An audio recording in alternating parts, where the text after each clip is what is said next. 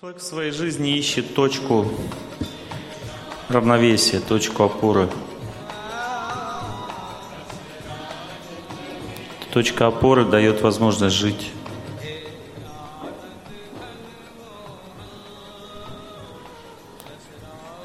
Сделайте чуть потише, а то мне регулировать. Чуть погромче. А, то мне...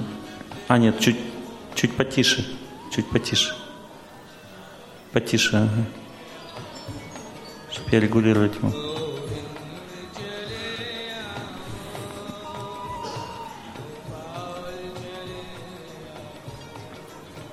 Обычно эта точка опоры связана с ощущением счастья, спокойствия, благодати. И эта точка опоры, она не зависит от нас. Это судьба так действует. Ну, мы не можем отказываться от этого. Здорово, когда хорошо. Все хорошо, когда это хорошо. Не можем от этого отказываться. Но мы не можем также и это иметь всегда в жизни. Это приходит и уходит, как волны, то высоко, то внизу. Нет смысла тратить на это время. Нет смысла мечтать о вот этом состоянии счастья. Ждать его, это бесполезно. Оно то приходит, то уходит. Все. Оно от нас не зависит. Но есть другая точка опоры, это чувство выполненного долга. Чувство, что ты правильно что-то делаешь в жизни. Чувство, что ты у тебя все хорошо, как бы ты правильно живешь, вот это чувство уже идет от Бога. Это не зависит от судьбы. И ты можешь э, делать все хорошо, а можешь делать все нехорошо. Это зависит от тебя уже. И Человек не должен зависеть от этого чувства счастья. Почему мы страдаем, в депрессии находимся? Потому что оно может годами пропадать, на, на несколько лет может уйти это чувство счастья вообще. Самое интересное, что так всегда закручивается все в жизни, что кто-то виноват, понимаете? И всегда есть три стадии победы над судьбой. Первая стадия – безнадега, это значит, кто-то виноват, и он меня мучает постоянно. Когда он меня мучает, то психика приковывается к этим мучениям. Когда психика прикована к личности и к мучениям, к какому-то человеку, к мучениям, разум не работает в это время. Человек не может реально оценить обстановку, не может победить судьбу, не может э, сделать правильный вывод. Он просто хочет убрать препятствия, и все. А препятствие, чем больше на него нажимать, тем сильнее оно биби, биби, би, можно неотрывно будет бикать. Ну, то есть, чем сильнее нажимать, тем сильнее оно бикает. Чем больше думаешь о человеке плохо, тем сильнее он откликается плохо. И так до бесконечности.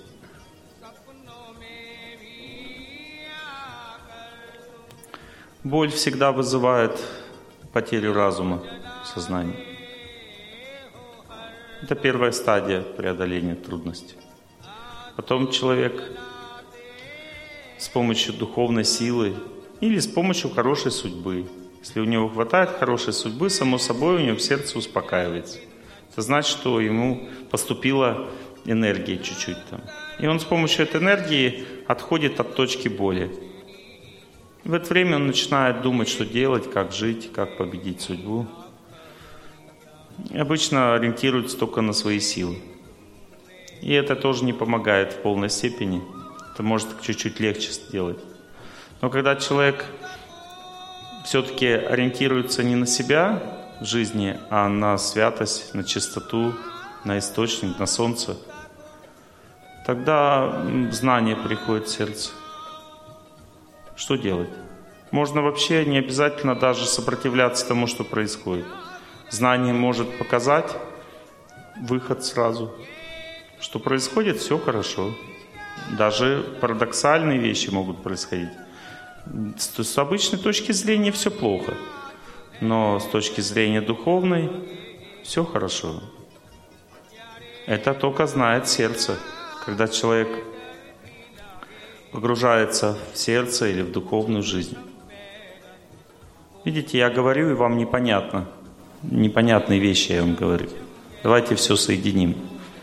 Человек настроен или на внешнее счастье, вот это все хорошо, у меня все классно, это внешняя энергия. Энергия природы, энергия людей. Судьба действует через внешние факторы. Все хорошо ко мне относятся, я в хорошем месте нахожусь, у нас хорошая погода, войны нет, все классно. Здесь на сердце как-то такое. Хорошо. Хорошо. Вот. Это один вариант внешней энергии. Внешнее сознание дает такой результат. Но когда человеку плохо в сердце, он там вовне и ищет хорошо, а там уже не может быть, потому что по судьбе не положено все. И в это время ему в сознании надо вернуться оттуда, назад сюда, и там искать счастье уже. Понимаете? Это долгий путь такой. Это путь, в котором ты меняешь веру. Потому что вера, она или туда, или сюда. Она не может быть и туда, и сюда одновременно. Надо во что-то одно верить. Естественно, без работы над собой верится только во внешнее счастье. Само верится вот так –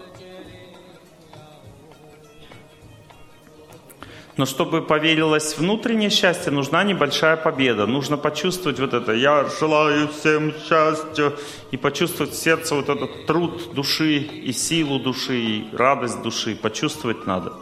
Почувствовать, что там победа, и связать изменения в своей жизни с этой победой. Потому что иначе это просто как фокус-покус. Как фильм посмотрел, там победили, все хорошо, такой ушел, а потом смотришь, а у тебя все так же в жизни, ничего не изменилось. Это фокус-покус. Это просто для отвода глаз эти все фильмы нам показывают. Но если говорить о победе настоящей, то она происходит по-настоящему в сердце. То есть ты молишься по-настоящему, со святостью связываешься по-настоящему, и по-настоящему получаешь победу. Причем интересно, эта победа действует. Она дает радость сразу и знание. И это знание тебе говорит, вот то, что было раньше, ты уже не получишь. Или все получится, у тебя действует, туда иди, трать туда силы, все получится. Или успокойся, ничего не получишь, иди другой дорогой. И то, и другое хорошо, потому что в сердце радостно, и он точно знает, человек, что вот так надо делать, все. Бог иногда действует очень сильно в этом плане. Он может вырвать просто из одного места, переставить в другое. Так может действовать. Но когда мы к внешнему счастью привязаны, мы страдаем. Мы только потом обнаруживаем, что все хорошо, когда уже стало все хорошо. Но иногда надо же пройти до этого всего хорошо, а человек иногда не, не доходит просто. Так, допустим, девушка влюбилась в женатого человека. Она думает о нем постоянно, печалится. И если ее разлучают с этим человеком, она думает, ой, как все плохо, меня с любимым раз, разлучили. Но это же хорошо.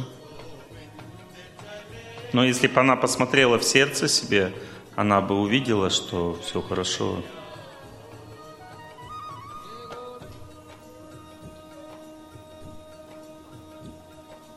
Потому что в сердце Бог дает помощь, помогает нам всегда.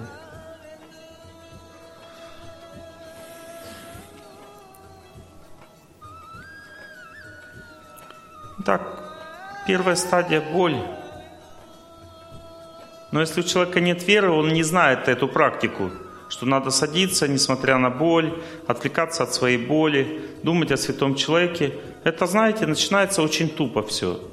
Просто садишься перед иконой, Хотя как бы надо готовить детям еду, на работу скоро, как бы ну, времени нет вообще перед этой иконой садиться. Чего я сажусь? И мне не хочется вовсе. Вот, садишься перед иконой, выглядит сначала все очень тупо, потом начинаешь кланяться, включаешь голос святого человека, потому что сам-то ты не умеешь это делать, надо, чтобы кто-то научил. Начинаешь кланяться, и через 15-20 минут вдруг неожиданно ты чувствуешь, ты же анализируешь сердце, смотришь все, что боль в сердце стала меньше по отношению к тому событию, которое тебя привлекало. И ты уже можешь от него отвлечься. Это реально происходит вот так механически. Раз, и ты чувствуешь, что ты уже можешь отвлечься от этого события. Что это значит? Почему ты можешь отвлечься от него? Потому что у тебя хватает сил жить. Понимаете, когда счастья не хватает внутри, то место, откуда, которое тянет счастье из сердца, туда человек сознанием приковывается. Но если туда уже идет энергия, то что об этом думать? Так? Сразу становится легче. Теперь сразу возникает вопрос, а может это просто фантазия Олега Геннадьевича? Может быть. Надо проверить. Чтобы проверить, надо действовать дальше. Надо молиться дальше до тех пор, пока в сердце не получилось спокойствие, вдруг неожиданно приходит знание, что будет с этим событием, если я буду дальше молиться. И если ты еще и молишься и получаешь тут этот факт, вот то, что произошло, вот тогда это уже называется вера. Вера это не то, что там человек глупости какие-то делает, просто потому что его так научили. Вера означает очень реальное чувство победы. Человек не может верить в пустоту. Вот пока вы не пройдете один раз этот цикл от молитвы до победы, у вас никакой веры не будет в сердце. Три этапа, понимаете? Первый этап – сознание приковано к боли. Разум не работает. Второй этап – это путь. Оттуда к сердцу. Во время этого пути надо что-то делать. Человек должен молиться, молиться, молиться, молиться. Еще боль не прошла, но уже как-то получше. И третий этап – сердце спокойствия. Кто из вас прошел вот эти три этапа? Поднимите руку хоть раз в жизни. А кто из вас доходил от спокойствия до полной победы в молитве? Вот это уже означает, что эти люди имеют веру. Вот это уже вера, понимаете? До спокойствия дошли, хорошо, но веры нет никакой, потому что это все игра сначала. А вот если вы уже до победы дошли, когда солдат стреляет э, по мишени в тире, он попадает в десятку, все классно. Но это не значит, что он еще выжил на войне. Понимаете, да? Вот когда он уже выжил на войне, это значит, что он поверил, что можно победить, что бывает победа. Но когда он стрелял в десятку, не было полной веры, что будет победа. Есть же много факторов поражения, да?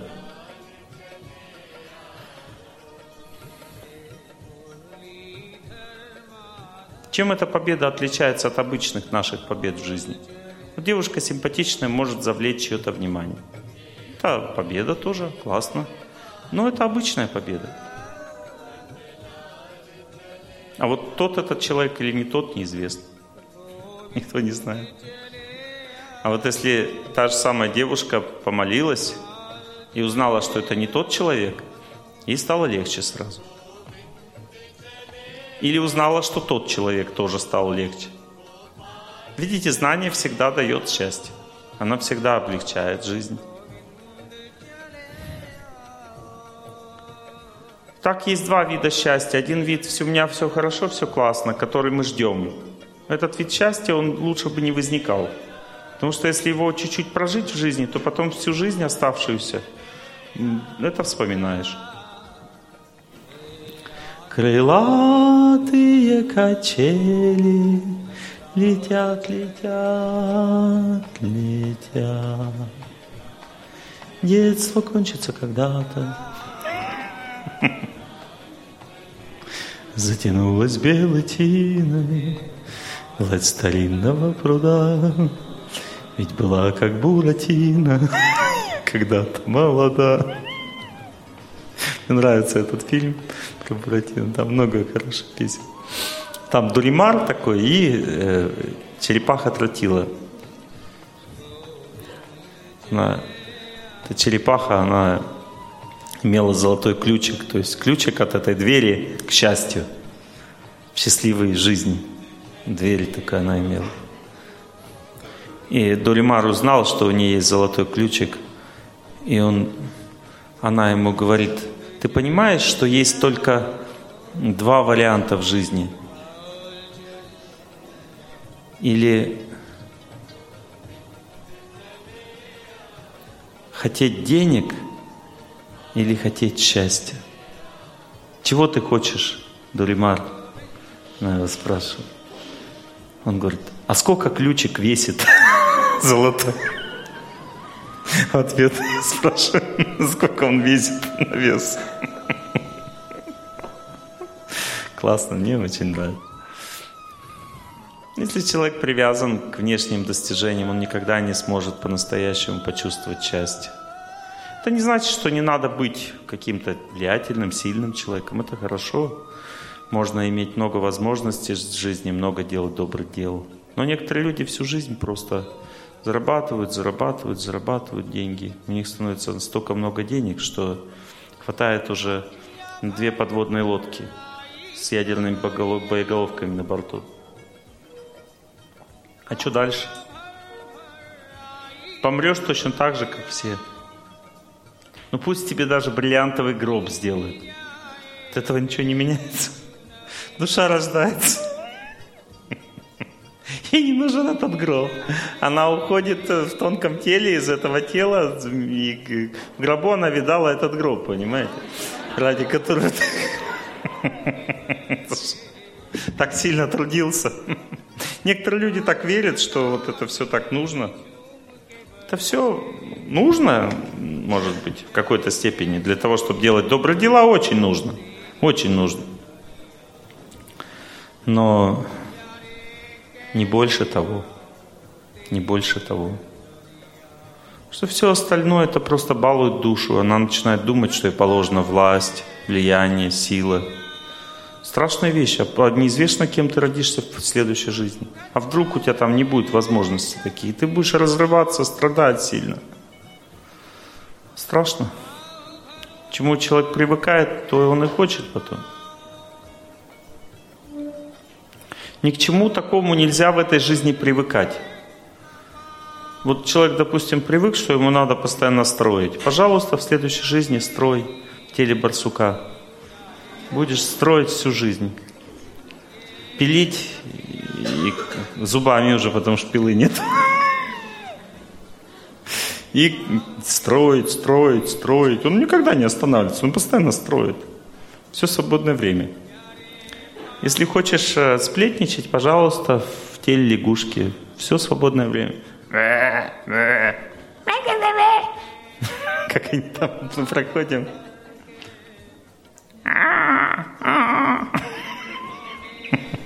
Я настроился, встал, начал думать, о чем они.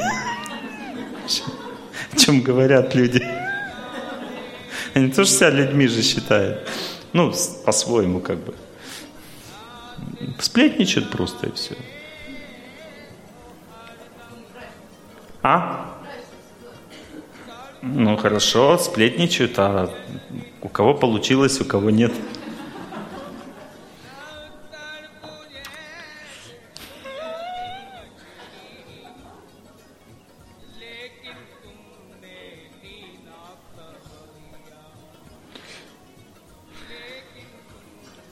В этом смысл жизни. Это же счастье. Вот почему у лягушек люди останавливают, слушают их. Это материальное счастье. Они же радуются жизни. А мы так не можем. Вот попробуйте сесть вот так. Или как там.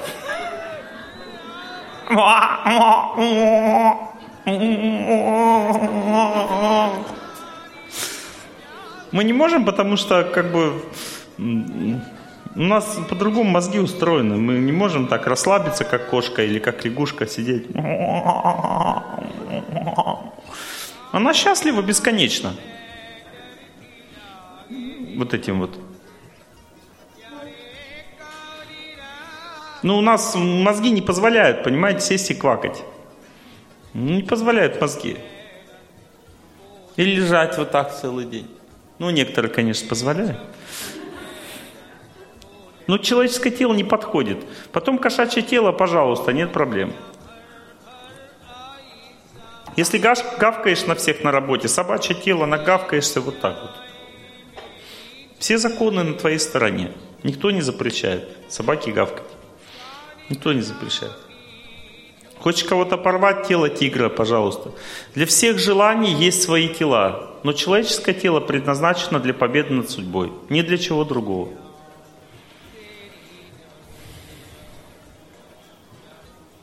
Потому что вот тебе нравится бегать, бегаешь, бегаешь, бегаешь. Ну, блин, ну что-то как-то в человеческом теле тяжело бегать.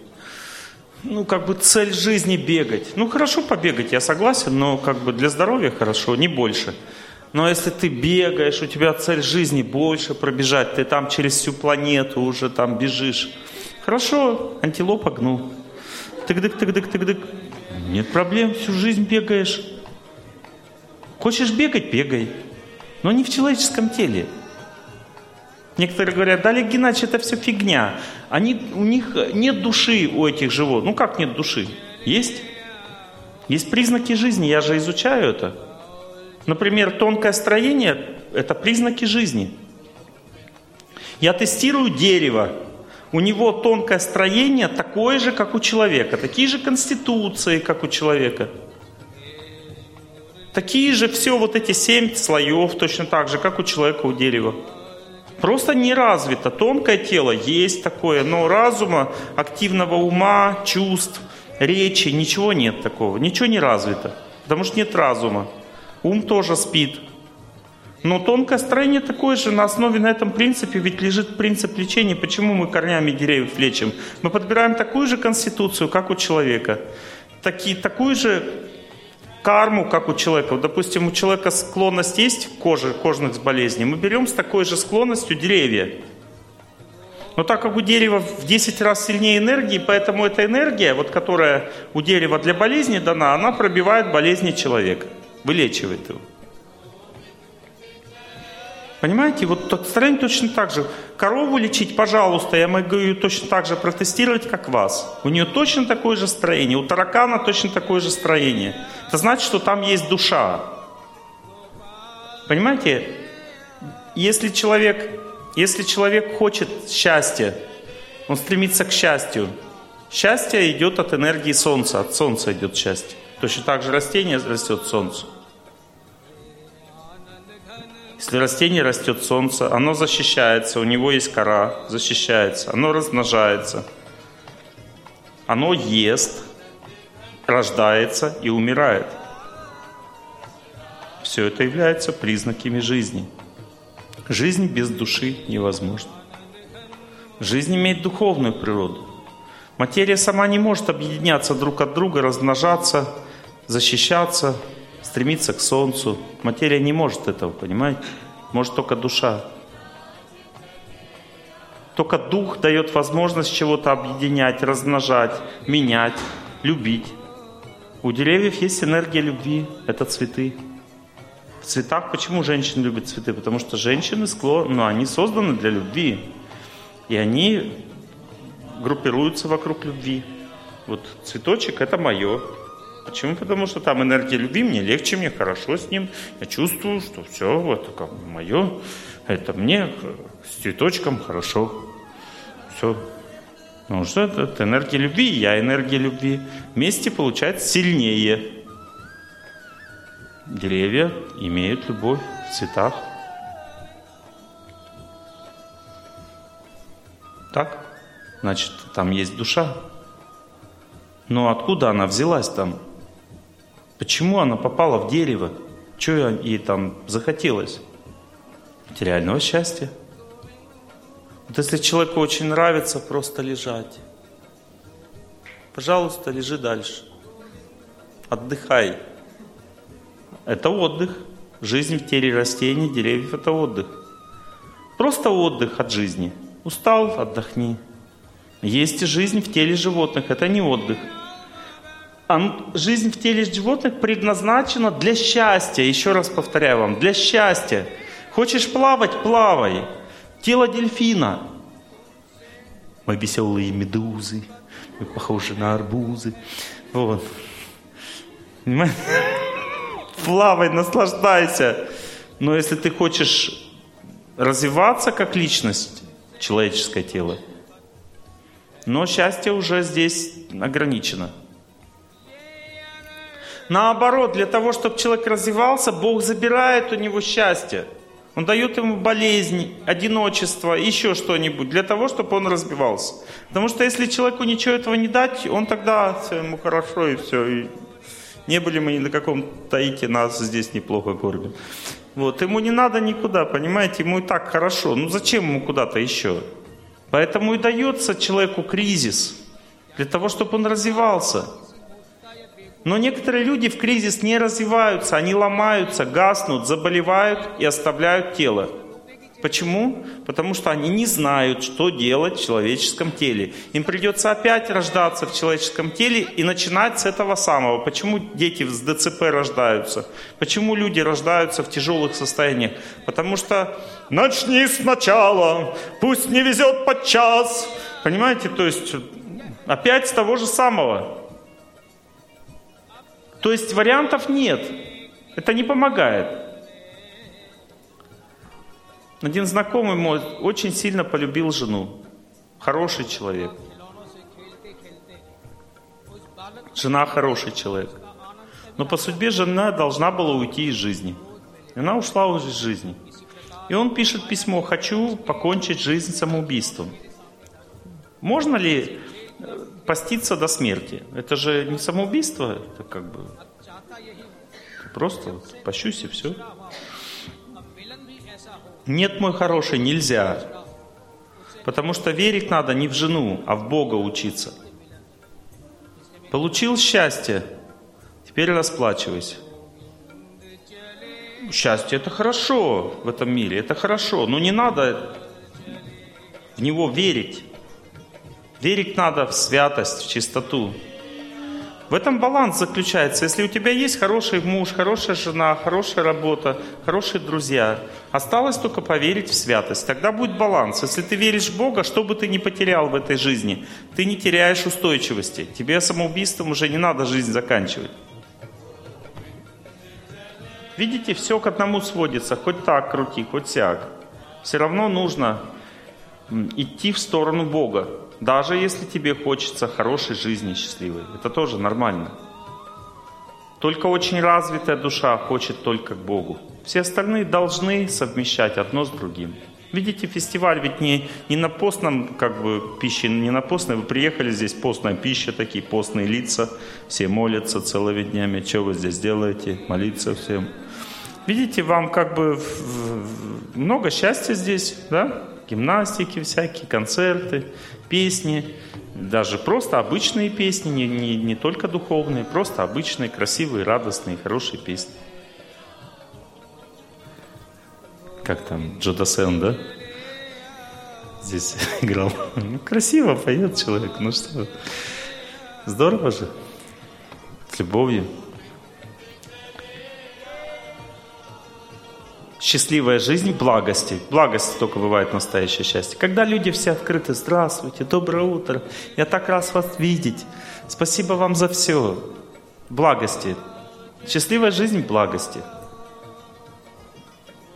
Но не привязываться даже к этому. Главное – это святость.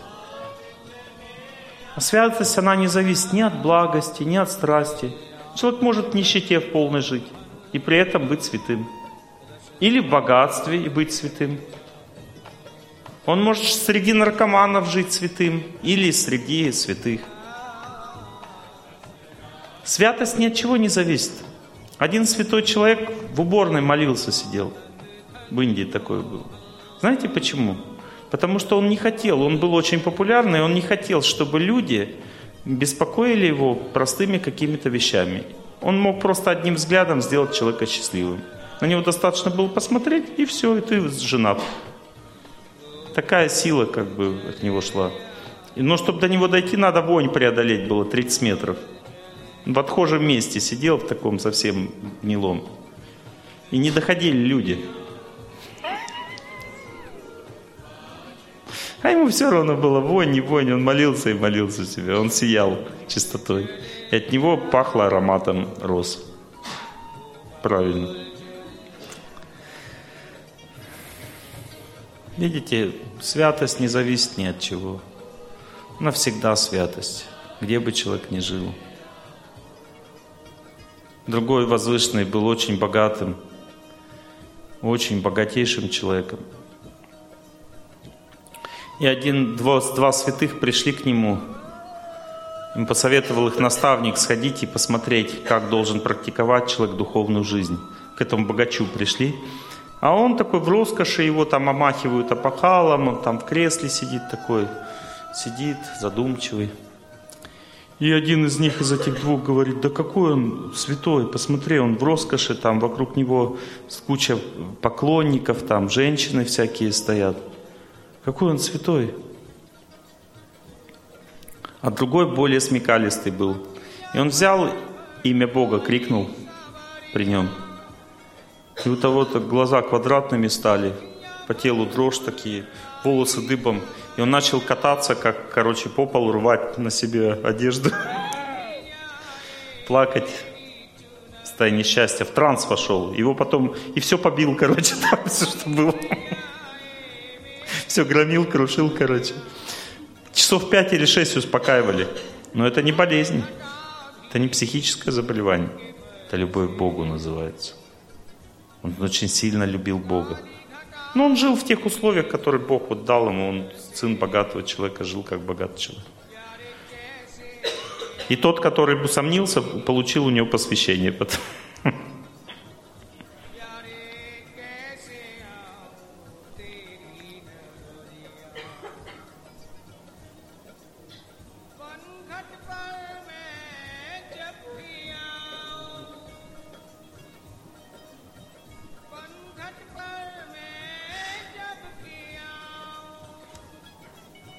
Стукните ей вот сюда вот.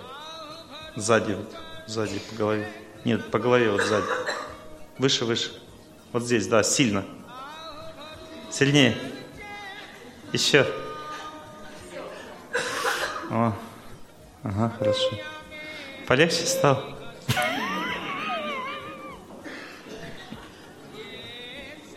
Тело это машина. Машина иногда не едет, да, и по башке треснул, раз поехал.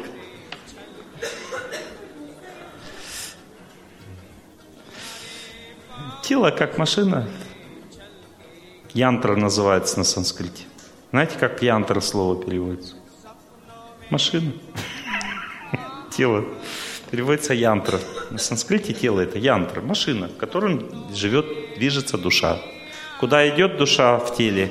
Не за хлебом, не за хлебом, она или идет или вниз, или вверх.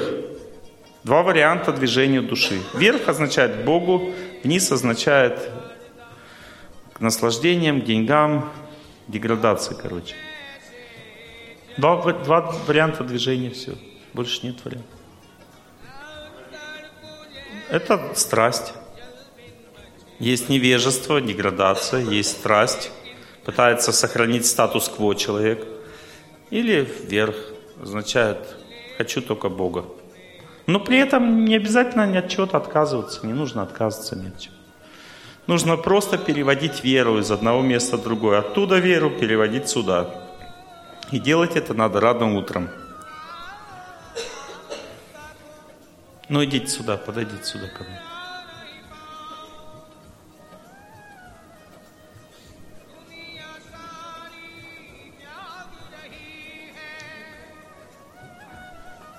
Ну, идите. Я вам пожму руку. Знаете, объятие Торсунова есть.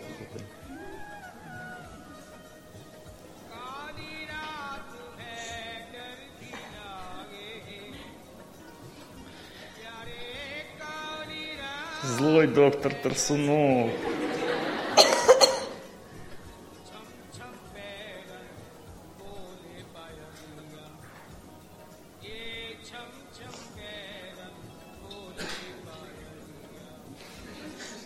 На пяточках попрыгайте.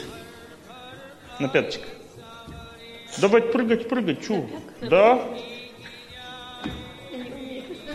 Ну, на носках отталкивайтесь, на пятках приземляйтесь. Давайте, давайте на пятках прыгать. О, еще раз. Еще раз. Все хорошо. Она на солнце перегрелась просто. Солнце скопилось в организме. Да? Ладно. Легче стало?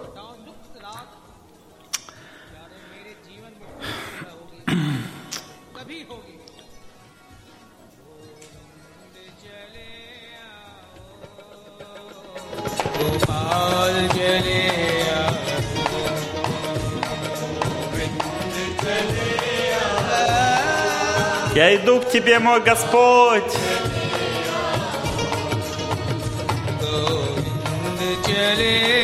Я иду к Тебе. Не надоело уже все.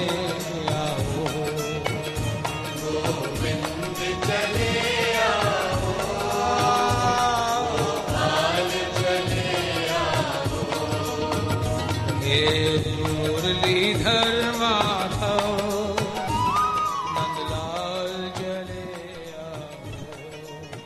Так как есть законы определенные этой жизни, нам некуда деваться. Когда наступает горе, беда, сознание приковывается к этой беде. И это замкнутый круг. Люди погибают в этом состоянии. Они или тонким телом погибают, или грубым. Или тонким телом гибель означает хронические заболевания, рак, там, депрессия. Ну, забиваются каналы, и человек становится несчастным, теряет себя, теряет родственников. Несчастный человек никому не нужен, его бросают. Нужно знать, для чего человеческая жизнь, потому что все так устроено, что если ты живешь правильно, ты приходишь к победе. Нет такого, что нельзя победить что-то. Нет такого.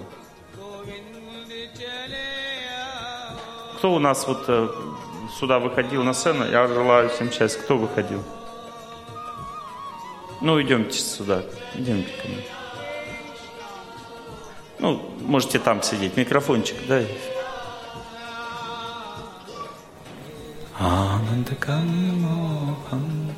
Ты такой чудесный Господь. Соткан из блаженства. Вам легче стало, нет?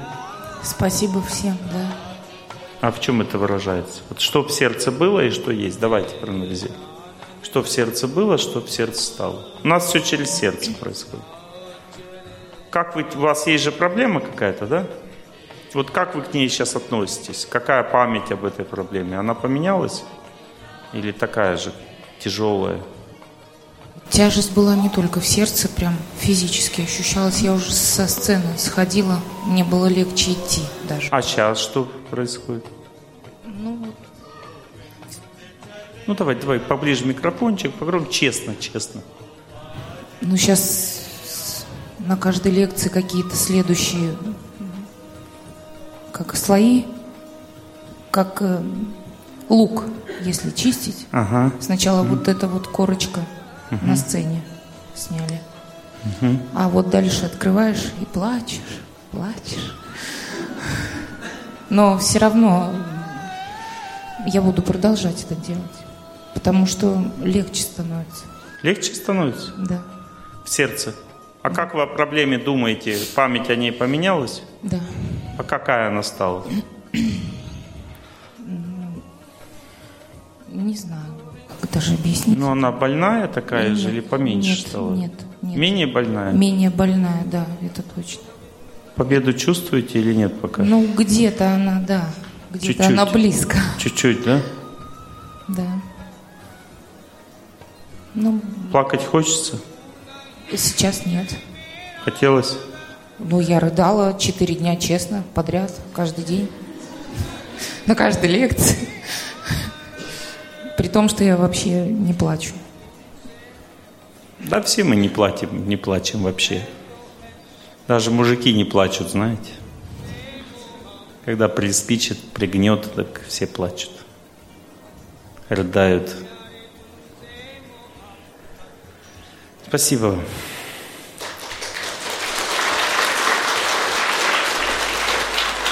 Но она не сделала свою работу, не проделала. Она ничего не сделала. Это милость Бога. Она в прошлом когда-то служила Богу, и сейчас Господь ей просто подарок дал. Взял ей с помощью других людей облегчение сделал. Для чего? Для того, чтобы она вдохновилась трудиться сама. Для этой причины. Вдохновение приходит для этого. Бог сначала в людей очень много вкладывает, Он много показывает чистоты.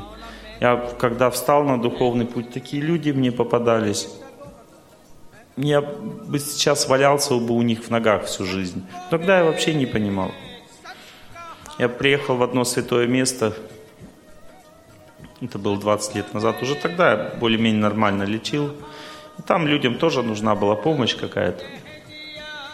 И один человек которого потом я не обнаружил тонкого тела, ну, то есть нет тонкого тела, святой человек. Он просто не то, что болел, он просто пришел узнать, вот все говорят, хороший врач, посмотреть просто пришел. Что за человек приехал? Он священник, отреченный. Но он без посоха пришел, поэтому я как бы не узнал, что он отреченный не был еще такой у меня взгляд наметан. А в это время, когда он пришел, я, мы кушали, и нечем было угостить. Я говорю, ну вы подождите, посидите, подождите. На ступенечке он пошел, сел, дождал, когда мы покушаем. Это было первое оскорбление святого человека. Надо было броситься ему в ноги, как бы закончить еду сразу, начать отвечать на его вопрос – Идите там, подождите, мы сейчас тут покушаем. Он пошел, подождал. Очень смиренно зашел потом. А потом, когда я пришел на лекцию на следующий день, возвышенный человек читает лекцию очень. Я потом его лекции слушал и слушал, слушал и слушал каждый день. Это он был. Сижу на лекции. Господь меня первую плеуху сделал мне. Столько милости сначала Господь дает. Потом надо самому работать уже, трудиться душой. Он все показывает, рассказывает, вдохновляет примеры, а потом сам уже человек должен. Некоторые говорят, что-то у меня пропало вдохновение. У тебя не пропало вдохновение, тебя заряжать перестали, теперь сам должен себя начать заряжать. У тебя его никогда не было, этого вдохновения. Победа над судьбой реальна. Если молитва очень интенсивная, глубокая, что невозможно без старшего, без общения, без наставничества. Нужно, чтобы кто-то показал, показал, как это происходит. Нужно почувствовать это сердце. Тогда сердце взлетает от счастья. Оно вырывается из клетки судьбы. Оно чувствует бесконечную свободу. Человек может быть свободен, совсем свободен, уже в этом теле. Нет преград для души быть счастливой. Нет преград для счастья. Есть два состояния, в которых человек может это счастье испытать. Первое состояние огромного смирения. Смирение означает «я маленький». Я разок молился, молился, молился, кланялся. И чувствую, что у меня психически я становлюсь меньше, меньше, меньше, уменьшаюсь. И потом я вдруг обнаружил, что вместе с уменьшением у меня ну, как бы до этого у меня э, самооценка, она где-то очень высоко была вверху. Знаете, иногда на человека смотришь, он такой...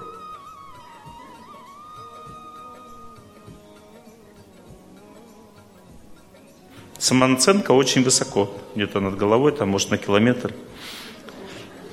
Высоко, если все уважают, такие. Потому что не будешь уважать, вообще уволят с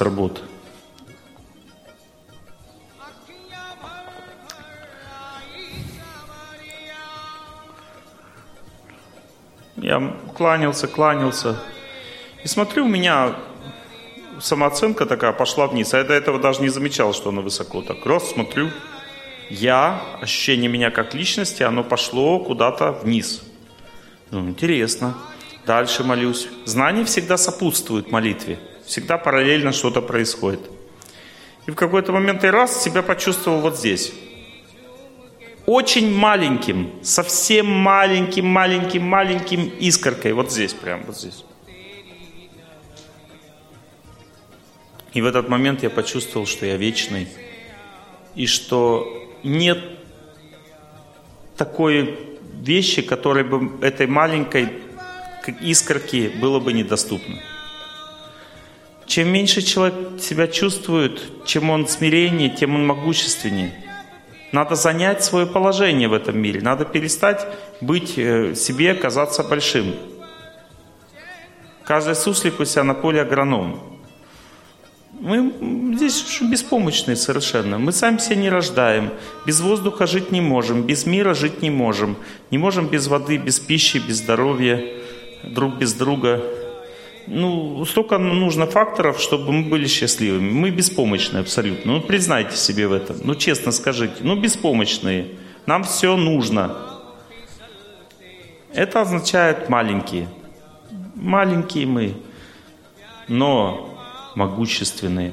Когда человек осознает себя как искорку вечную, что она еще важно осознать себя связанным с Солнцем, потому что если ты не связанный с Солнцем, то эта искорка, она погасла, она бесполезна и тогда еще хуже.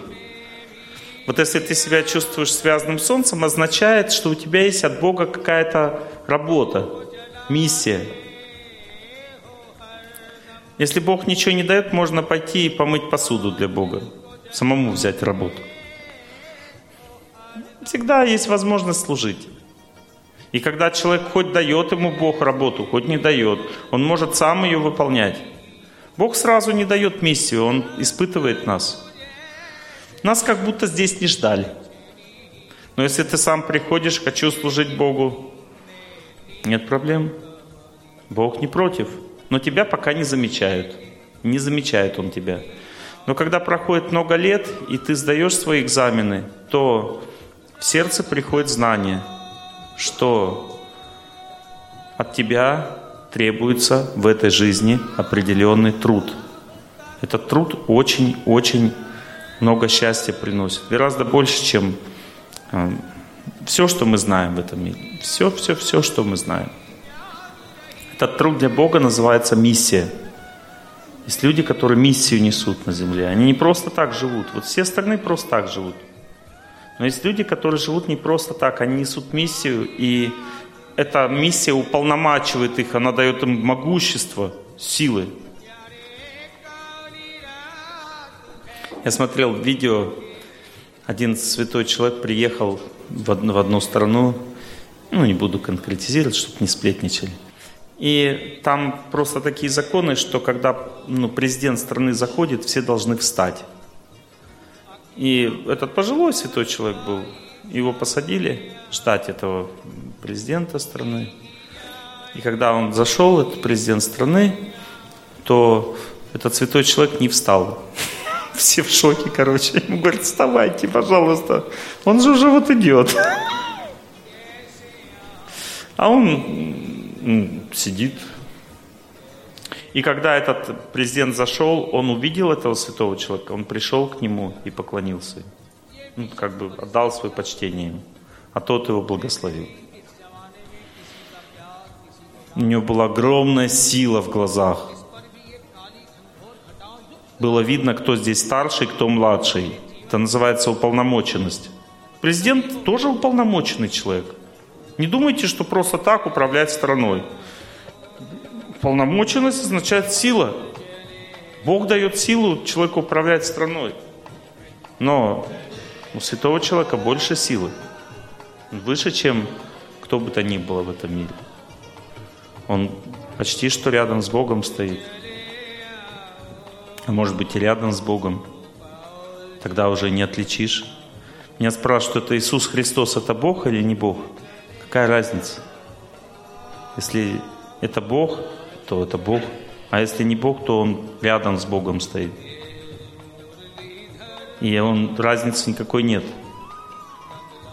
Или ты поклоняешься тому, кто рядом с Богом стоит, достигаешь Бога, или ты поклоняешься Богу.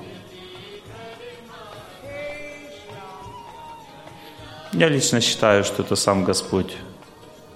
Некоторые считают, что Сын Бога. Разницы нет. Результат один и тот же. Для чего нам это узнавать? Для того, чтобы достичь результата? Результат один и тот же. Там нет смысла об этом рассуждать даже. Поклоняйтесь и достигайте. Вот и все.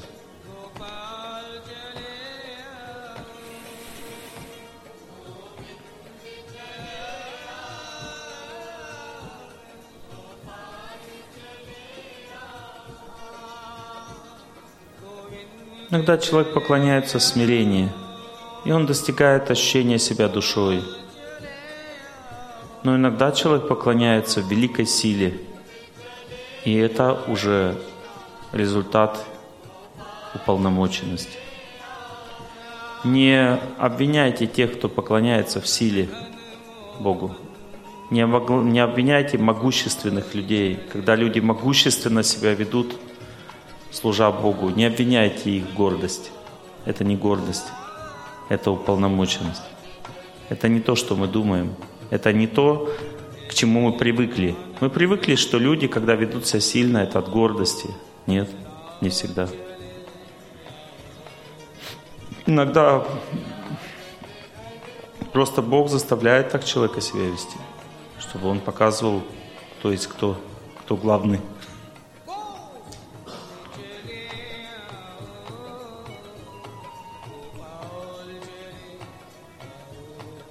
Один святой шел так, шел, у него величественная походка такая, возвышенный человек очень. Он приехал в деградированную страну одну, к нему подбегает журналист. Говорит, вы из какой секты приехали? Журналист ему.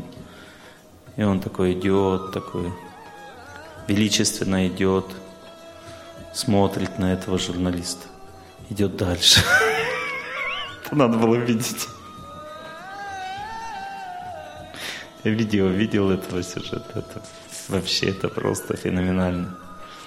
Видишь, ну как бы что. И журналист получил ответ сразу. Получил ответ, что это он из, из секты.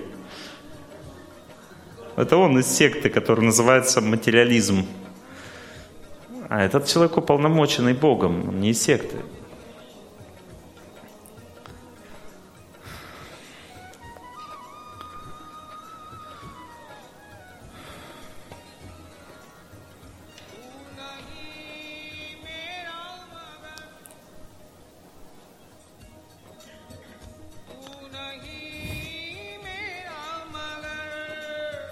Можно поклоняться величии, можно поклоняться в.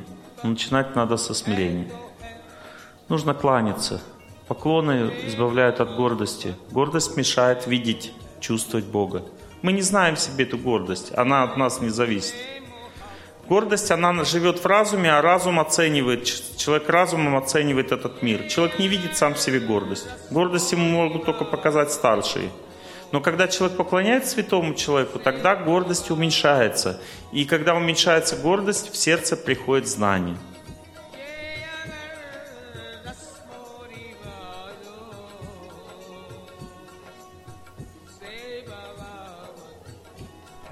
Вот многие из вас сидят и боятся чего-то здесь. Чего вот такое Олег Геннадьевич говорит?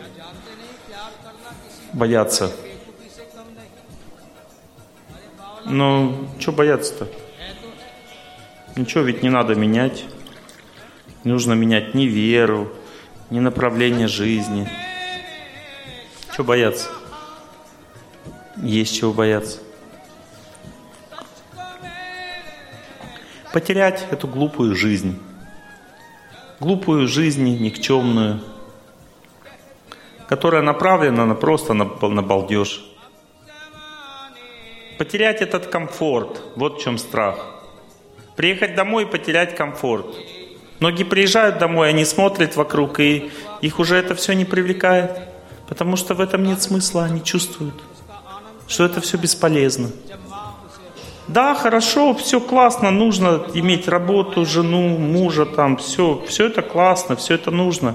Это дает стабильность, здоровье, силу в жизни. Не надо ничего менять. Но это не главное. Это только вот, вот на чуть-чуть. Вечный покой, сердце вряд ли обрадует.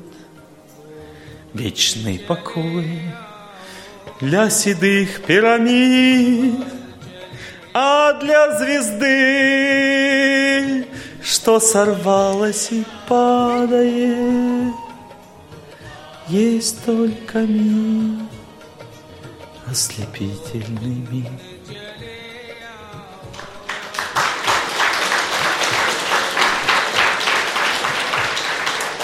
Пусть этот мир вдаль летит сквозь столетия. Как там дальше? А? Но не всегда по дороге мне с ним. Чем дорожу, чем рискую на свете я. Мигом одним, только мигом одним. Смотрите, когда человек живет в страсти, он живет в будущем. Вот закончу институт, буду счастливым, а сейчас пока пашем. Закончил, вот когда устроен на работу, тогда буду счастливым, а сейчас пока работаем. Устроился на работу. Вот стану начальником, тогда буду счастливым, а сейчас пока работаю, стал начальником. Вот смогу накопить себе вот тогда буду счастлив, накопил. Вот смогу детям обеспечить квартиру, тогда буду счастливым. Обеспечил. Вот смогу внуков вырастить, раз и умер. Жизнь страсти означает счастье в будущем. Жизнь неведость, невежестве всегда скорбь. Скорбь почему? Потому что было. Была у нас большая страна, была у нас избушка глубиная, а теперь ледяная. Это жизнь неведышстве. Если ну, жизнь страсти это такие песни, как бы о будущем счастье, обычно песни молодости. Птица счастья завтрашнего дня Прилетела крыльями звеня, выбери меня, выбери меня, птица счастья завтрашнего дня. То есть это в страсти, жизнь страсти. Жизнь невежестве обычно, это уже как бы бывалые такие, они все уже видели.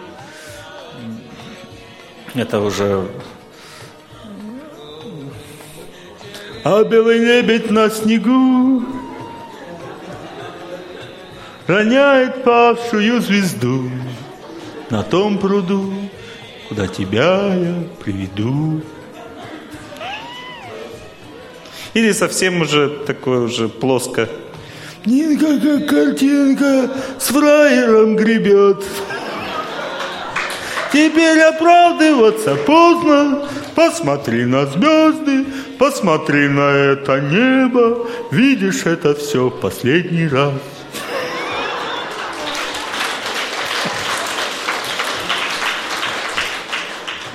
Ну, то есть есть песни в невежестве, то есть они в основном печали такие, как бы блатные такие, грубые, но в печали. Есть песни счастливые такие, в радости. Тоже хорошо, хорошо верить во что-то в будущее.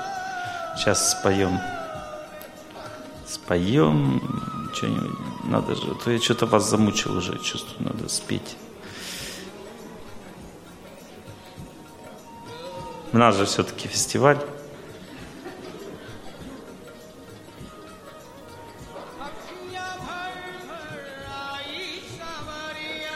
Ах, мне нравится вот это.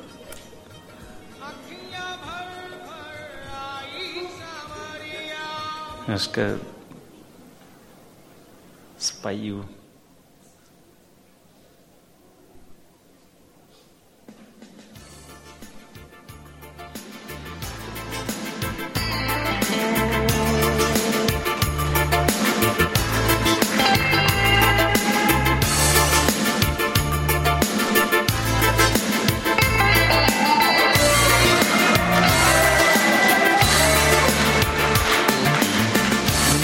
поклялись когда-то, что встреча не скоро и тако необъятно лежала земля. От печали до радости реки и горы, от печали до радости леса и поля, от печали до радости реки и горы. Людей больше сразу, значит, стало поля.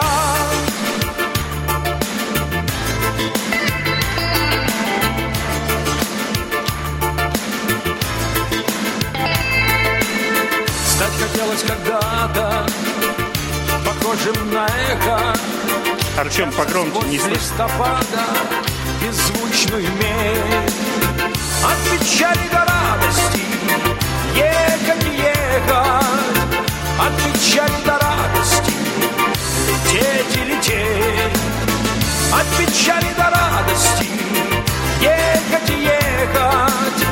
От печали до радости лететь и лететь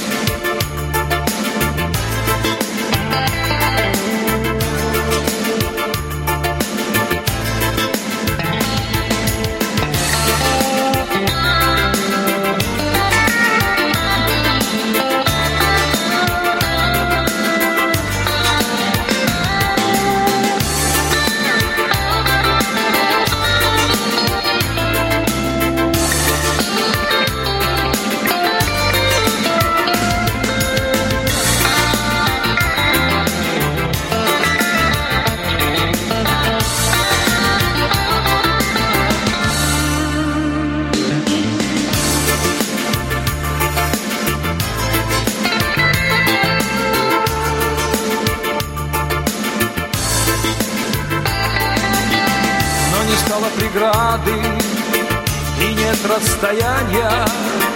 Наша встреча награда, ты рядом опять.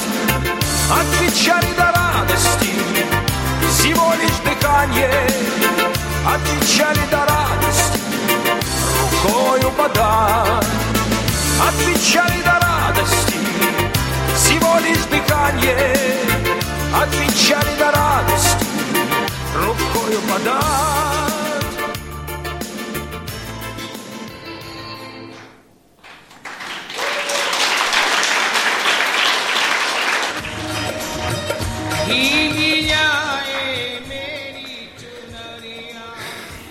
Нам нужно немножко страсти, немножко радости в жизни. Победы нужны, даже материальные. Это хорошо. Человек не может жить в одном отречении. Но это все по судьбе. Мы не можем на это рассчитывать на всю жизнь.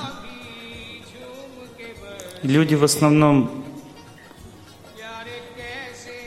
в это время ни о чем не думают. Хлопают, поют, танцуют. Все хорошо. Ну и хорошо. Это нужно, и это проходит. Душа должна видеть сладкие сны. Иначе она не будет здоровой. Без сладких снов нет здоровья. Нужно счастье в жизни. Но настоящее удовлетворение, глубочайшее удовлетворение приходит от победы души, от победы души. Душа должна побеждать, должна сражаться и побеждать.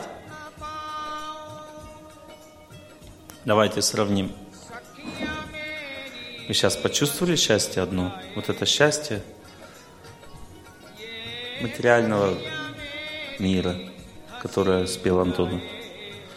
Мы, оно в страсти находится. Видите, мы куда-то бежали, и одно лишь дыхание осталось. Летели сквозь горы, моря, и потом раз, и вот получили. А иногда и не получаем. Вот. А теперь все сели прямо. Сравним, сравним просто. Сравним. Как разница в чем заключается?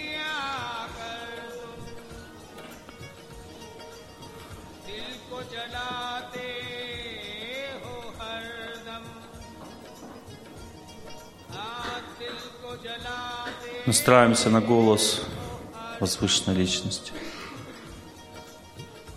Наша цель – сделать кого-то счастливым здесь. Не пытайтесь сделать счастливым себя.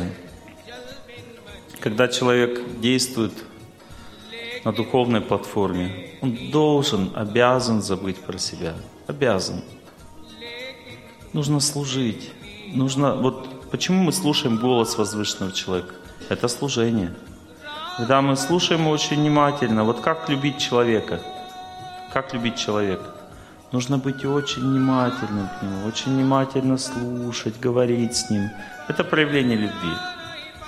Когда человек все внимательно делает, это проявление любви. Вот вы внимательно слушаете голос, кланяйтесь всем внимательно. Святому человеку кланяйтесь в своем сердце. Вспомните его, он в ваше сердце войдет, когда вы вспомните. Повторять «Я желаю всем счастья». Не надо, ну, как бы, доказывать никому. Я желаю всем счастья! Не надо доказывать никому, как бы, это, без, это недоказуемо. Или ты желаешь, или не желаешь. Но если ты желаешь счастья, обычно спокойно. Чтобы что-то пожелать, надо это почувствовать сначала, потом отдать. Почувствовать, отдать. Спокойно. Счастье спокойную природу имеет, не агрессивную. Настоящее, глубокое счастье. Не спите во время этого действия. Почему вы спите? Потому что ничего не происходит. Вы сидите, я желаю всем счастья. Когда счастье-то будет? Все. И заснули. Почему? Потому что не тем занимались, не сдали экзамен. В армии, когда мы сидели на, на занятиях в учебке, сержант тихо говорил, кто спит, тихо говорил, кто спит, громко, встать! Все, кто спят, вставали. Не надо. И так всю жизнь спим. Слушайте, отдавайте, трудитесь, сядьте прямо, настройтесь, если сон наступает, значит отчаяние. Господи, помоги, надоело уже спать. Давайте, старайтесь, мои хорошие. Постарайтесь чуть-чуть.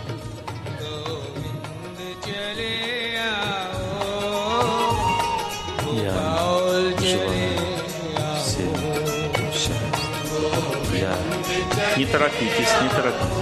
От сердца.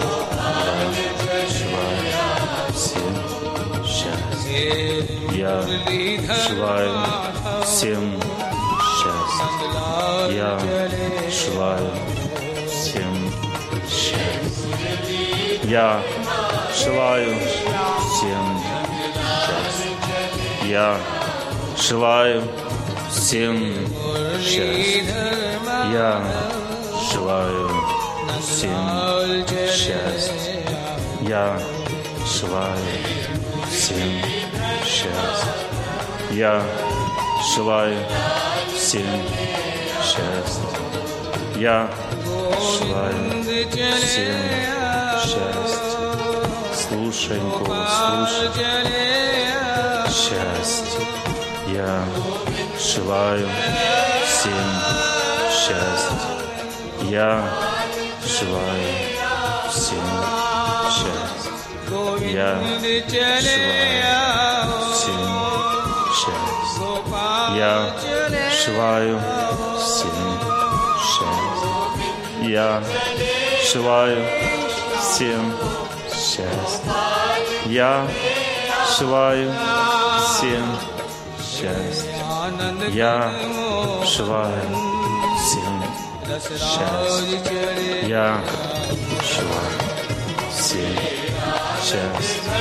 Я желаю всем счастья. Я желаю всем счастья. Я желаю всем счастья. Я желаю всем счастья. Я желаю всем счастья.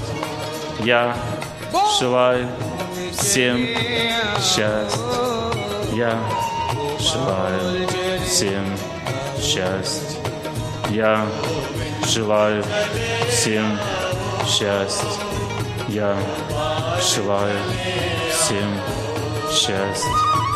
Я желаю всем счастья. Я желаю всем счастья. Я желаю всем счастья. Я желаю всем счастья. Я желаю всем счастья. Я желаю всем счастья. Желаю всем счастья. Я желаю всем счастья. Я желаю всем счастья. Я желаю всем счастья. Я желаю всем счастья. Я желаю всем счастья. Я желаю всем счастья. Я желаю всем счастья. Я желаю всем счастья. Я желаю всем счастья. Я желаю всем счастья. Я желаю всем счастья. Я желаю всем счастья. Я желаю всем счастья. Я желаю всем счастья. Я желаю всем счастья. Я желаю всем счастья. Я желаю всем счастья. Я желаю всем счастья. Я желаю всем счастья. Я желаю всем счастья. Я желаю всем счастья. Я желаю всем счастья. Я желаю всем счастья. Я желаю всем счастья. Я желаю всем счастья. Я желаю всем счастья. Я желаю всем счастья счасть, Я желаю всем счастье. Я желаю всем счастье. Я желаю всем счастье. Я желаю всем счастье. Я желаю всем счастье. Я желаю всем счастье. Я желаю всем счастья. Я желаю всем счастья. Я желаю всем счастья. Я желаю всем счастья. Желаю всем счастья. Я желаю всем счастья. Я желаю всем счастья. Я желаю всем счастья. Я желаю всем счастья. Я желаю всем счастья. Я желаю всем счастья. Я желаю всем счастья. Я желаю всем счастья. Я желаю всем счастья. Я желаю всем счастья. Я желаю всем счастья. Я желаю всем счастья. Я желаю всем счастья. Я желаю всем счастья. Желаю всем счастья. Я желаю всем счастья. Я желаю всем счастья. Я желаю всем счастья. Я желаю всем счастья. Я желаю всем счастья. Я желаю всем счастья. Я желаю всем счастья. Я желаю всем счастья. Я желаю всем счастья. Я желаю всем счастья. Я желаю всем счастья. Я желаю всем счастья. Я желаю всем счастья. Я желаю всем счастья. Я желаю всем счастья. Я желаю всем счастья. Я желаю всем счастья. Я желаю всем счастья. Я желаю всем счастья. Я желаю всем счастья. Я желаю всем счастья. Я желаю всем счастья. Я желаю всем счастья. Я желаю всем счастья. Я желаю всем счастья. Я желаю всем счастья. Я желаю всем счастья. Я желаю всем счастья. Я желаю всем счастья. Я желаю всем счастья. Желаю всем счастья. Я желаю всем счастья. Я желаю всем счастья. Я желаю всем счастья. Я желаю всем счастья.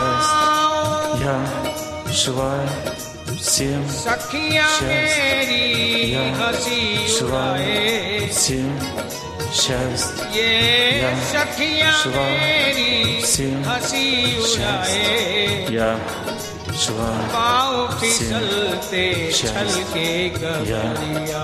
शिवाय सेम प्यारे पाँव फिसलते छल के गलिया शस्त या желаю всем счастья.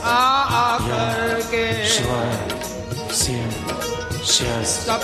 Я желаю всем счастья. Я желаю всем счастья. Я желаю всем счастья. Я желаю всем счастья. Я Желаю всем счастья. Я желаю всем счастья. Я желаю всем счастья. Я желаю всем счастья.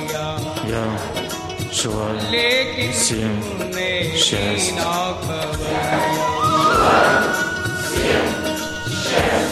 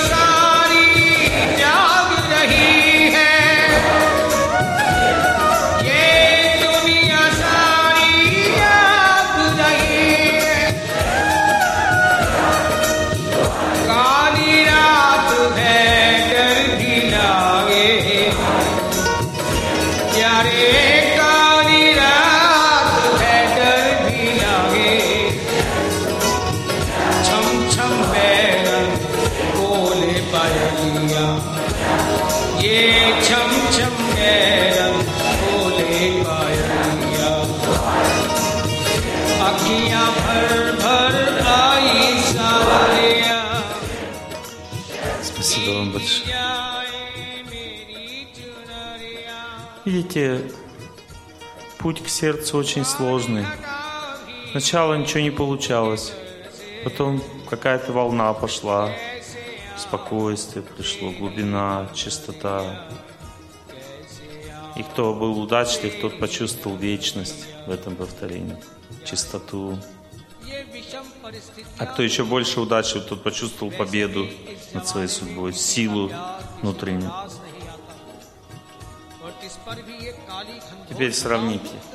От печали до радости ехать ехать. Чувствуете? Это все внешнее. Да? А это внутреннее. Внутренняя сила, она настоящая. Хотел бы оставшуюся часть последней лекции моей отвечать на ваши вопросы по теме. Не про геморрой, не про то, что сгорел на солнце, а о судьбе, о молитве, о том, как все делать, какие-то практические вопросы, как победить кризис сердца. Нужно больше практики, мелочей, деталей, чтобы мы разобрались во всем. Вера приходит из знаний. Сзади вот человек.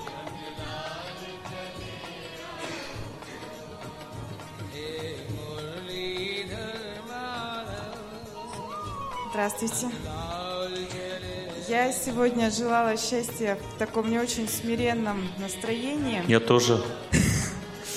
Мне как-то было радостно и хотелось э, одновременно и кланяться голосу, и танцевать вот вместе с ним. Бывает смиренное настроение, бывает смирение настроение победы. И то, и другое хорошо. Смирение приводит к знанию, а победа приводит к победе. Если ты побеждаешь, то ты побеждаешь. Когда человек воюет, он воюет. Когда человек и познает, он познает. Есть два настроения, и оба хороши. Да? Вот, и у меня возникла такая мысль спонтанно. Вот мы же предлагаем Богу еду, плоды каких-то своих поступков, хотя Он источник всего, и Он в этом не нуждается. А можем ли мы желать Ему счастья? Он нуждается в вас. Вы его частичка оторванная. Нуждается в вашей любви. То есть что он такой тупой, Свое пожелание ничего ему не надо. тоже можно сидит, напомнить? пиво пьет где-то там на небушке. Он нуждается в вашей любви. Вы оторвались от него. Вы его частичка, часть его тела. Нуждается в вашей любви.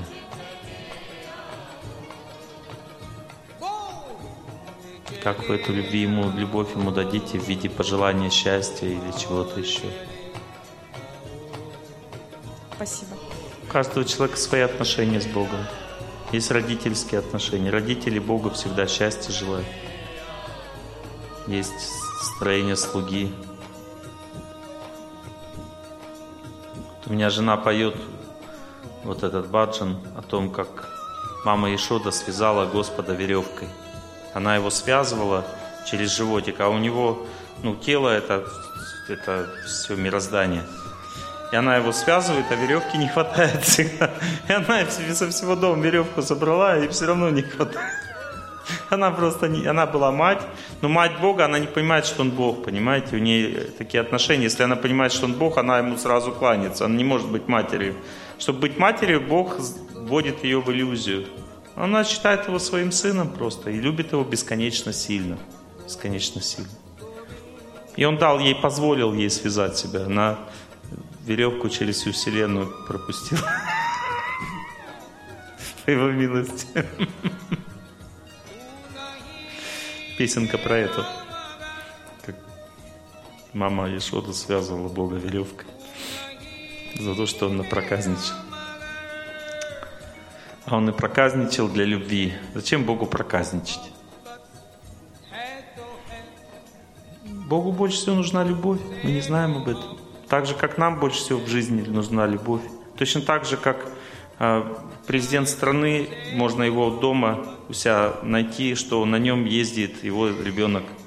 Ну, президент страны, который не позволяет на себя даже косо посмотреть сразу в тюрьму, э, на нем ездит ребенок и погоняет его. Его ребенок на, на шее у него сидит, ездит, погоняет. Но, коняшка, за волосы его. Коняшка ездит. Послушная ребенку маленькому. Так действует любовь. Да? А, Как можно помочь человеку, вот, отцу, который ушел не по судьбе, а по собственной воле? Его душе. Точно так же. Есть только объем работы. Душа не может получить тело нового. Почему? Потому что она отягощена тяжестью грехов. Я вижу сейчас это, этого человека. Вижу, что смерть не на шее наступила. Я не знаю, что за метод он выбрал. Что-то связано с сердцем и с головой. Что он сделал с собой? Ну, вот у него удушение, да, было. Душение странно, но вот смерть наступила где-то здесь. Ну, да, да, он выбрал такой поступок. То есть, я точно не знаю, мне было мало лет до конца. Я вижу этот человек, этот человек, он до сих пор в теле привидения. Если бы вы вспомнили его, хотя бы помнили месяца два и молились, он бы вышел из этого тела и получил новое тело. Просто мы безразличны друг другу. Нам наплевать друг на друга. Если человек не связан с Богом, он не может быть милостивым. Не может быть также честным, потому что он не знает. Не знает, что происходит.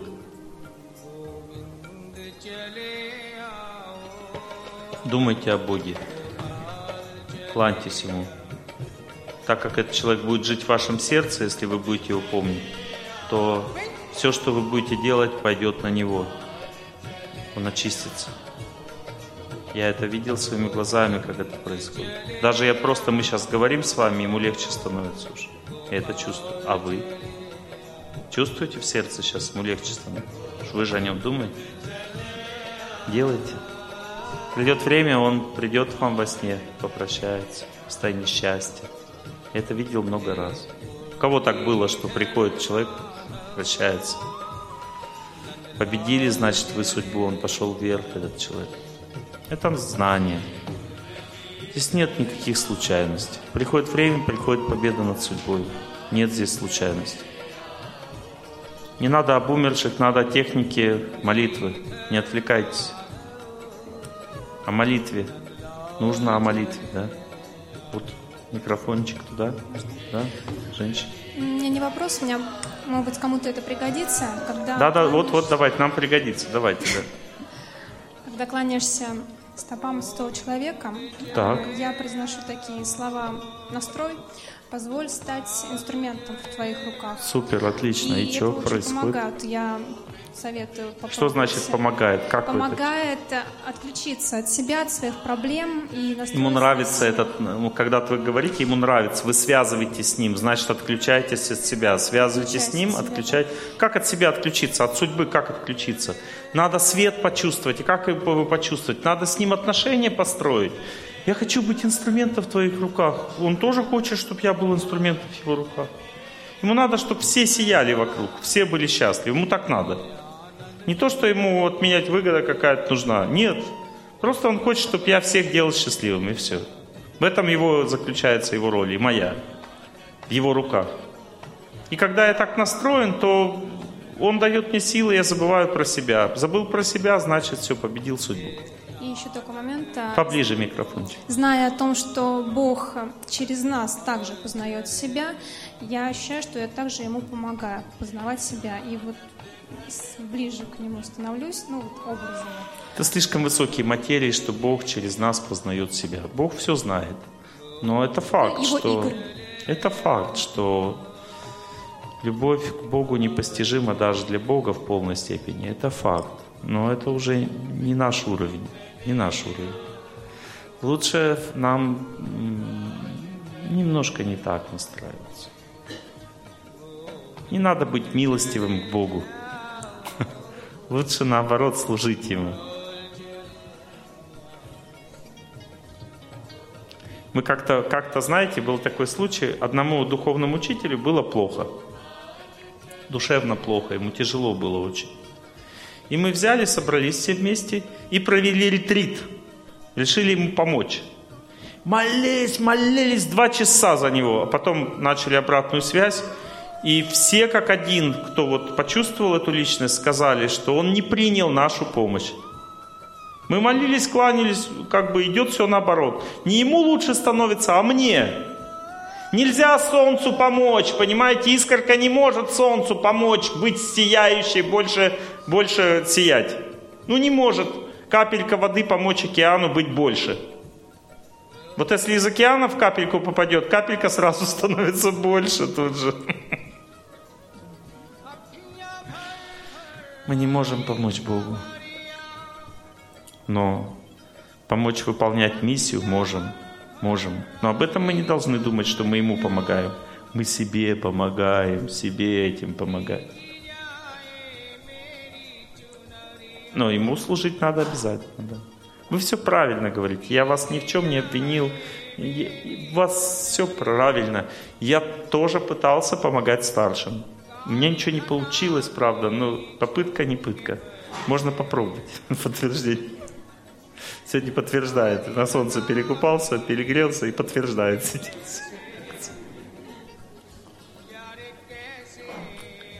Да. Вот, Олег Геннадьевич, а, когда у меня такая ситуация, что когда в молитве я молюсь, я прошу тоже Господа, вот дай мне быть инструментом в твоих руках, научи меня служить тебе, я хочу служить тебе. Молюсь 20 минут, полчаса, час молюсь, а он настолько, он настолько не дает мне, он вообще, он настолько суетливый, горячий, он все время куда-то мечется, он не дает мне вообще никак. Потому что вы только на себя надеетесь. Давайте сейчас сделаем по-другому. Смотрите. Слушайте этот голос и не думайте, что вы хотите служить Богу пока. Просто слушайте голос. Внимательнее слушайте, пожалуйста. От Него вся, вся надежда на Него, на святость вся надежда. А теперь вот скажите, я желаю всем счастья, не громко, не сильно, а так же, как Он, Его настроение. Вот слушаем и так же, как Он. प्यारे पाँव फिसलते चलते счастье. Еще раз. सपनों में तुम आ करके Я шла. सपनों में भी आकर Я. Слушайте, слушайте, не забывайте. दिल को जलाते Слушайте. шива. И отпускать отдавайте себя. Я шива. Все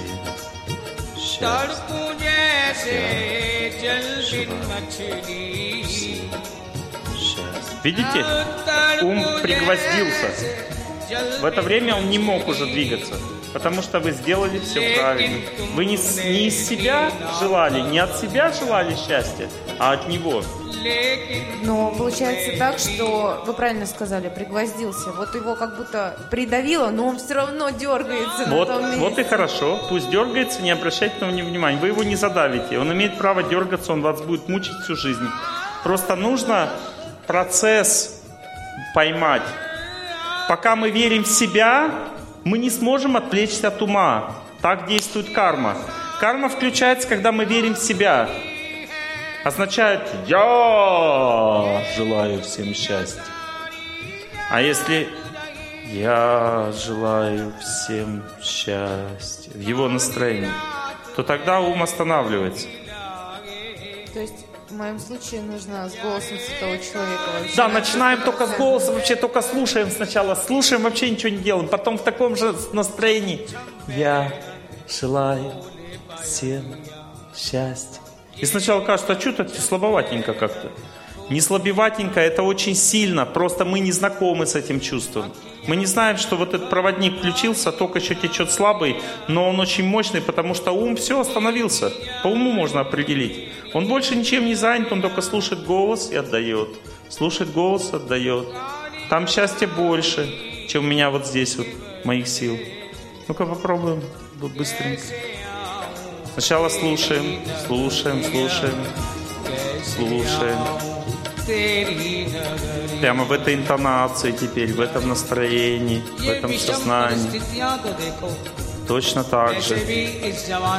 Я желаю और इस पर भी एक काली घनघोर घटाओं युक्त रात Я слушаю, मेरे जीवन में कब सुबह होगी желаю तभी होगी всем счастья. चले Желаю चले счастья. Я эту же эмоцию ловим. Я желаю всем счастья. Я желаю всем счастья.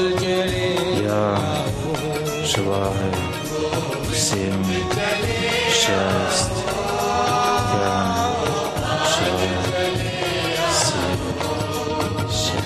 Счастья. Я желаю всем счастья. Я желаю всем счастья.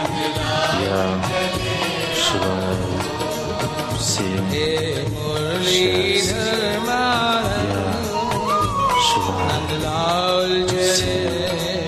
счастья. Я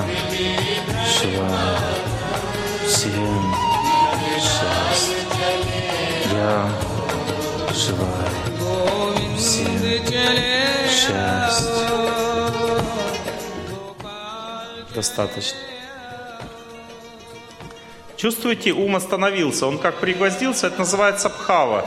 Когда мы ловим эмоцию, эмоцию святого человека и ее передаем, мы перестаем существовать вроде бы. Но с другой стороны, жизнь только начинается, потому что мы становимся кем? Проводником святой силы, понимаете? Мы становимся слугой. Кажется, вроде бы я почти ничего не делаю. Слушаю и отдаю, слушаю и отдаю. Но это самое совершенное действие. Если в таком состоянии час продержаться, вся ваша жизнь изменится. Вы будете все сильнее, сильнее чувствовать, сильнее. Потом, в конце концов, вы начнете кланяться своей святыне. У вас на это сила начнет, потому что сердце пробудится, и там ваша вера сразу откроется. И вы, «Ух, я желаю всем, я желаю всем счастья, все желаю всем счастья. И у вас пойдет сила, душа заживет. Богатырская наша сила, сила духа и сила воли.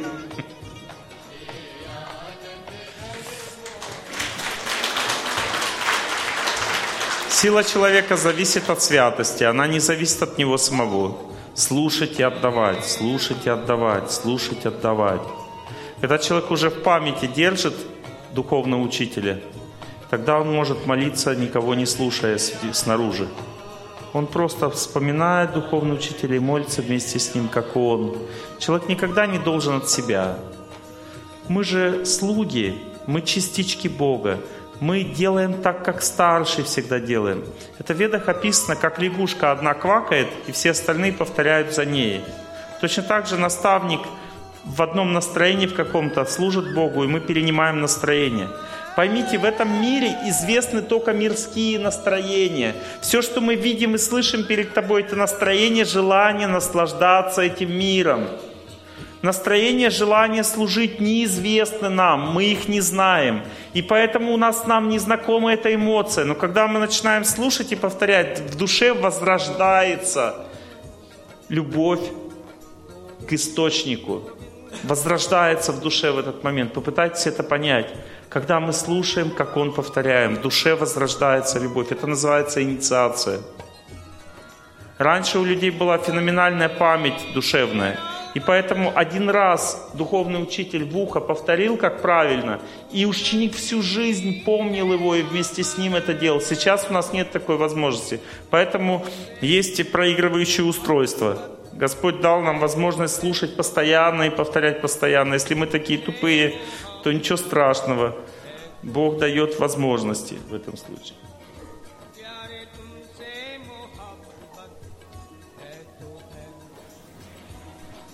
Да. Здравствуйте. У меня вопрос вот по поводу пожелания счастья. Э, Так как мы счастье мы желаем в каком-то возвышенном настроении, есть же другие настроения, то есть есть другие виды счастья. Доходит ли это до всех живых существ, даже если они ну, находятся в других настроениях? То да. Но настроение, связанное с Богом, могущественнее. Понимаете, если мы по простого счастья какого-то желаем, человек может это пожелать, может не пожелать. Потому что каждому дереву нужна своя вода, своя почва, свое солнце, свой климат. Когда мы находимся в страсти, то всегда все индивидуально. Но если мы желаем от святого человека, от святости, от солнца, вот здесь много разных людей традиций, но мы берем любого святого человека в любой традиции, начинаем желать счастья, и результат какой? Все счастливы в любых традициях. Почему? Потому что это уже не индивидуальная вещь, это общая.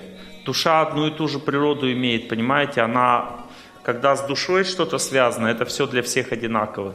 То есть мы имеем в виду духовное счастье, когда желаем да. счастья. То есть... Поэтому если мы желаем своего счастья, человеку, может быть, это и не надо, он не может не принять. А если мы духовное счастье вот от святого человека желаем, пойдет сто процентов куда надо. Даже если человек не понимает, что такое духовное счастье, не у него нет вкуса. значения, он просто забыл, у него вкус есть, он просто забыл. Это у нас дремлется в душе. Не то, что человек получает заново духовный вкус. Духовный вкус вас жил всегда. Всегда вы его имели в своем сердце. Просто забыли, понимаете? Мы забыли. Мы погрузились во внешнее, забыли во внутреннее. Это все есть у нас, все есть. Человек не может, не может это не полюбить, не может. Просто мы боимся. Есть преграда, понимаете, когда человек переключается от внешнего на внутреннее или переключается с одного духовного настроения на другое, есть какой-то дискомфорт. Вот, допустим, я смотрел фильм «Джадхай Акбар». Вроде бы такой светский фильм, он не светский на самом деле. Там суфии танцевали вот так вот, кружилась. И сначала я не суфий вроде бы, я так, ну, это не мой способ поклонения. Я такой, и, ну, я думаю, а что ты теряешь? Ты сейчас, тебя медом кормят. Я люблю покушать, вот жена знает. Если как бы кормят, надо есть. Я смотрю, кружится. Я смотрю, они, вот оно, вот оно, вот оно настроение, вот оно служение. И я такой, раз начал кланяться им. И все, и пошло вот это вот, у меня вот этот танец пошел в сердце, я почувствовал это все, вот это кружение суфиев, и почувствовал, но я не суфий, у, пошло, вот оно счастье. Никто не может отказаться от счастья, оно вспыхивает в сердце. Да? Спасибо.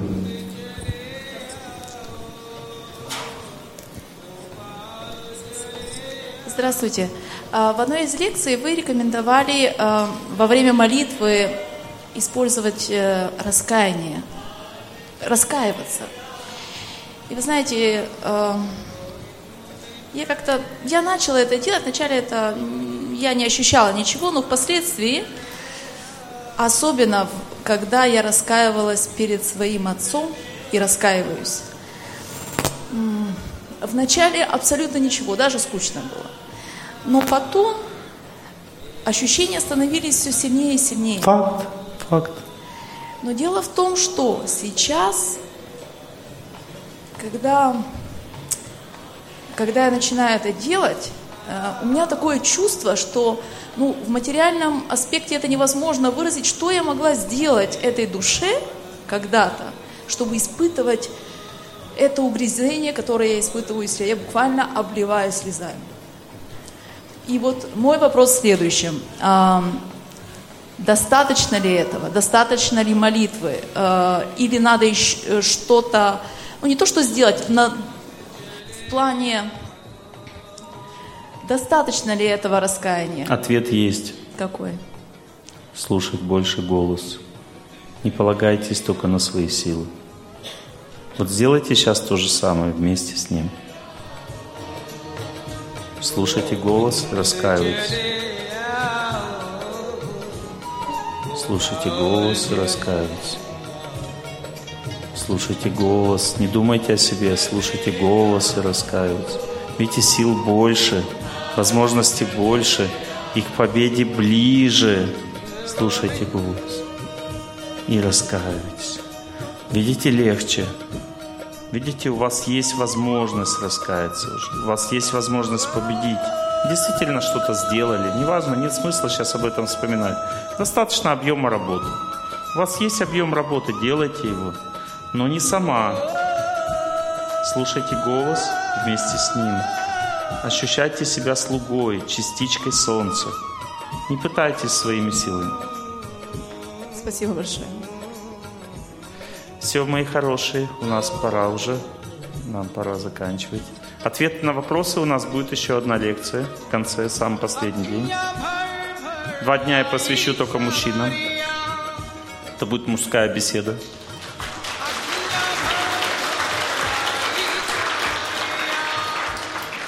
Не рекомендую приходить на эту лекцию мужчинам. Это будет мужская такая серьезная беседа. Не рекомендую. Женщинам запрещено, а мужчинам не рекомендую. Если мужчинам не рекомендуешь, они придут быстрее. Такая реклама.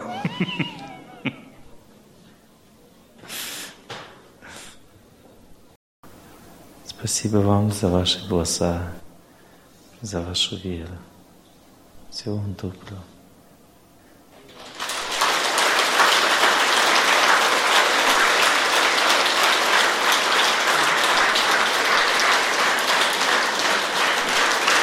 Спасибо.